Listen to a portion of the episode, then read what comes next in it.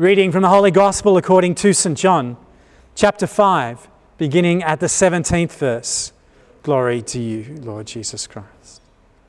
But Jesus answered them, "My Father is still working, and I also am working." For this reason, the Jews were seeking all the more to kill him, because he was not only breaking the Sabbath, but also calling God his own Father, thereby making himself equal to God. Jesus said to them, "Very truly I tell you, the Son can do nothing on his own, but only what he sees the Father doing. For whatever the Father does, the Son does likewise. The Father loves the Son and shows him all that he himself is doing. And he will show him greater works than these, so that you will be astonished. Indeed, just as the Father raises the dead and gives them life, so also the Son gives life to whomsoever he wishes. The Father judges no one, but has given all judgment to the Son, so that all may honour the Son, just as they honour the Father. Anyone who does not honour the Son does not honour the Father who sent him. Very truly, I tell you, anyone who hears my word and believes him who sent me has eternal life and does not come under judgment, but has passed from death to life.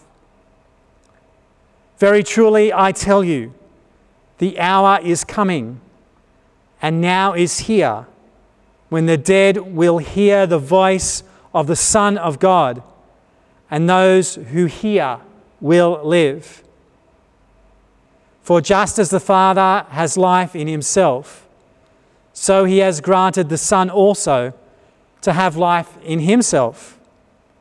And he has given him authority to execute judgment, because he is the Son of Man. Do not be astonished at this, for the hour is coming when all who are in their graves will hear his voice and will come out. Those who have done good to the resurrection of life, and those who have done evil to the resurrection of condemnation. I can do nothing on my own. As I hear, I judge, and my judgment is just, because I seek to do not on my own, but the will of him who sent me." This is the gospel of the Lord. Praise to you, Lord Jesus Christ. May the words that come from my mouth be inspired by your Holy Spirit. I pray this in Jesus' name. Amen. Well, this is one of the longer passages of uh, John's gospel that you do get to hear. So if you de- did get lost along the way, that's okay, because I had to read it a couple of times uh, because John does have that sort of almost circular flow and rhythm to his writing that um, does look and feel quite poetic and artistic, but it's easy to get lost.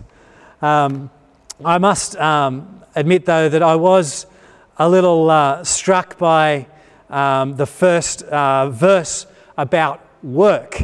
Uh, I have just... Um, purchased online, I haven't started to read it yet, but a book called A World Without Email. Doesn't that sound glorious? I'm sure uh, all of you do actually remember A World Without Email. Um, I am young enough and old enough to remember A World Without Email. Um, I, uh, I don't think I had my uh, first email address until I was in my twenties, so I, I know my children think that that's a, a horror story not to have, have that level of connectivity. Uh, but the premise of this um, author is that uh, in the world that we are living, uh, we have so many distractions. And there's been some research, um, I'm not sure whether it comes out of this research that he writes this book, but I haven't read it, as I said. Uh, but uh, for every time we are disrupted, it takes us fifteen minutes to get back to what we were doing in a level of deep concentration.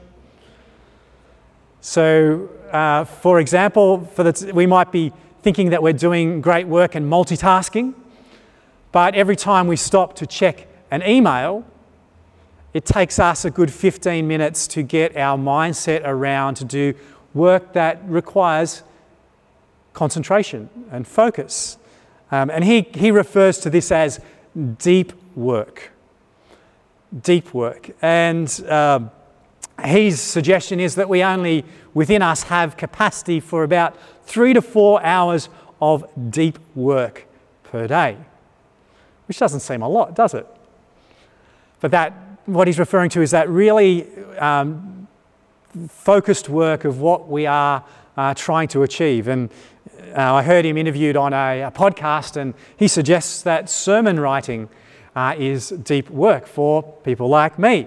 So um, when I try and write my sermon in one day, apparently I'm probably not doing the best uh, amount of deep work, because it does take me more than four hours to write a sermon, uh, a Sunday sermon, that is. Uh, so perhaps I'm not, um, and yes, I, as I think through it, I'm, I do have my emails open and I do check them, and perhaps if I turned all my notifications off, I might get my sermons written in three to four hours. I might try that for this weekend.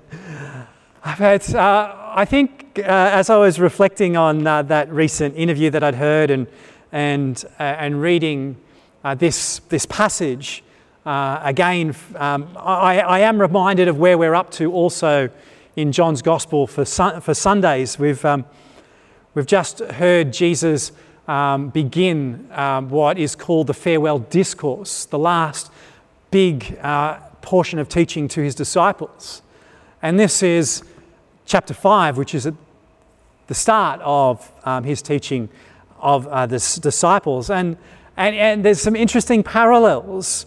Um, we, we are seeing more of that sense of unity with uh, Jesus and the Father, but almost a shift from what Jesus was doing to what he is anticipating that the disciples will do in his name. I was also reminded, uh, and I'm sure I've shared this, if I haven't shared with it in a sermon, I know I've shared it with a number of people uh, privately, that uh, in the last twelve months, particularly at the start of um, the lockdown uh, scenario, I, I developed a little um, prayer to help me actually sleep, because I would go to bed and find my mind was racing. Um, and and it, it in, in some parts comes out of... Um, Verse uh, seventeen, my Father is still working and and I also am work, working. And the realization that I finally got to was, well, if God is still at work, I can be at rest. And we are, I think, in this uh, multi-layered uh, world of information and communication and distraction and notification. It is easy for us to be on all the time, and not to be actually as productive as what we could be, because we're too distracted, and it's taking us lots of le- levels, a lift of little fifteen minutes to get back to what we should be really doing and really focusing on. So I was asking myself, well, what is deep work for followers of Jesus? And if we see uh, ourselves in some ways are looking to Jesus as a model, then surely this passage might give us a starting point. And as I'm rereading this passage again for the third or fourth time, it did strike me uh, that in Jesus we see the embodiment of relationship and relational work, that Jesus realizes in this passage that he can do nothing without being in relationship with the Father, which I know is confusing for us because Jesus and the Father and the Spirit are all one. Um, so again, it could confuse us in the idea that, well, maybe we can do it all by ourselves. But I, I didn't rest too long in that uh, space before it hit me that if Jesus couldn't do it alone, why are we trying to do it alone? And more than that, if I look at where we're up to in uh, John's Gospel, Jesus is preparing his disciples to go out into the world and to minister. And in this passage we hear the words that the Father loves the Son and shows him all that he himself is doing, and he will show him greater works than these, so that you will be astonished. So Jesus is saying, well, the Father does great stuff, but I'm going to do greater stuff. But if you might um, remember some of the passages uh, in and around the Farewell Discourse, around the chapter fourteen area, Jesus says to his disciples, if you see the great works that I have done, you will do greater works than these. Again, it's building that relational economy, that, that deep, effective work of God can only be done when we are connected to God and connected to each other. Not in a way that we're distracted, where we're always turning diff- different ways. But it's in part a realisation that we do our best work when we realise that we need others to be working alongside us. And we do our best work when it is the work that Jesus began.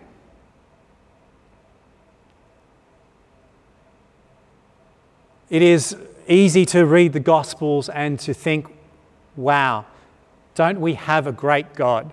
Isn't it great that God is on God's throne and we have a Saviour in Jesus Christ, and the Holy Spirit is at work? That's great, but I just don't know where I fit in. I don't know my part of that deep work. But we see in the relational G- example of Jesus, and we see in Jesus' teaching to his disciples, we just see in the powerful work of the early church. And on this day, we see in the powerful work of Saint Patrick the amazing spread of the truth of God's love into the world. We see what is possible when we ground ourselves in relationship with God and with one another.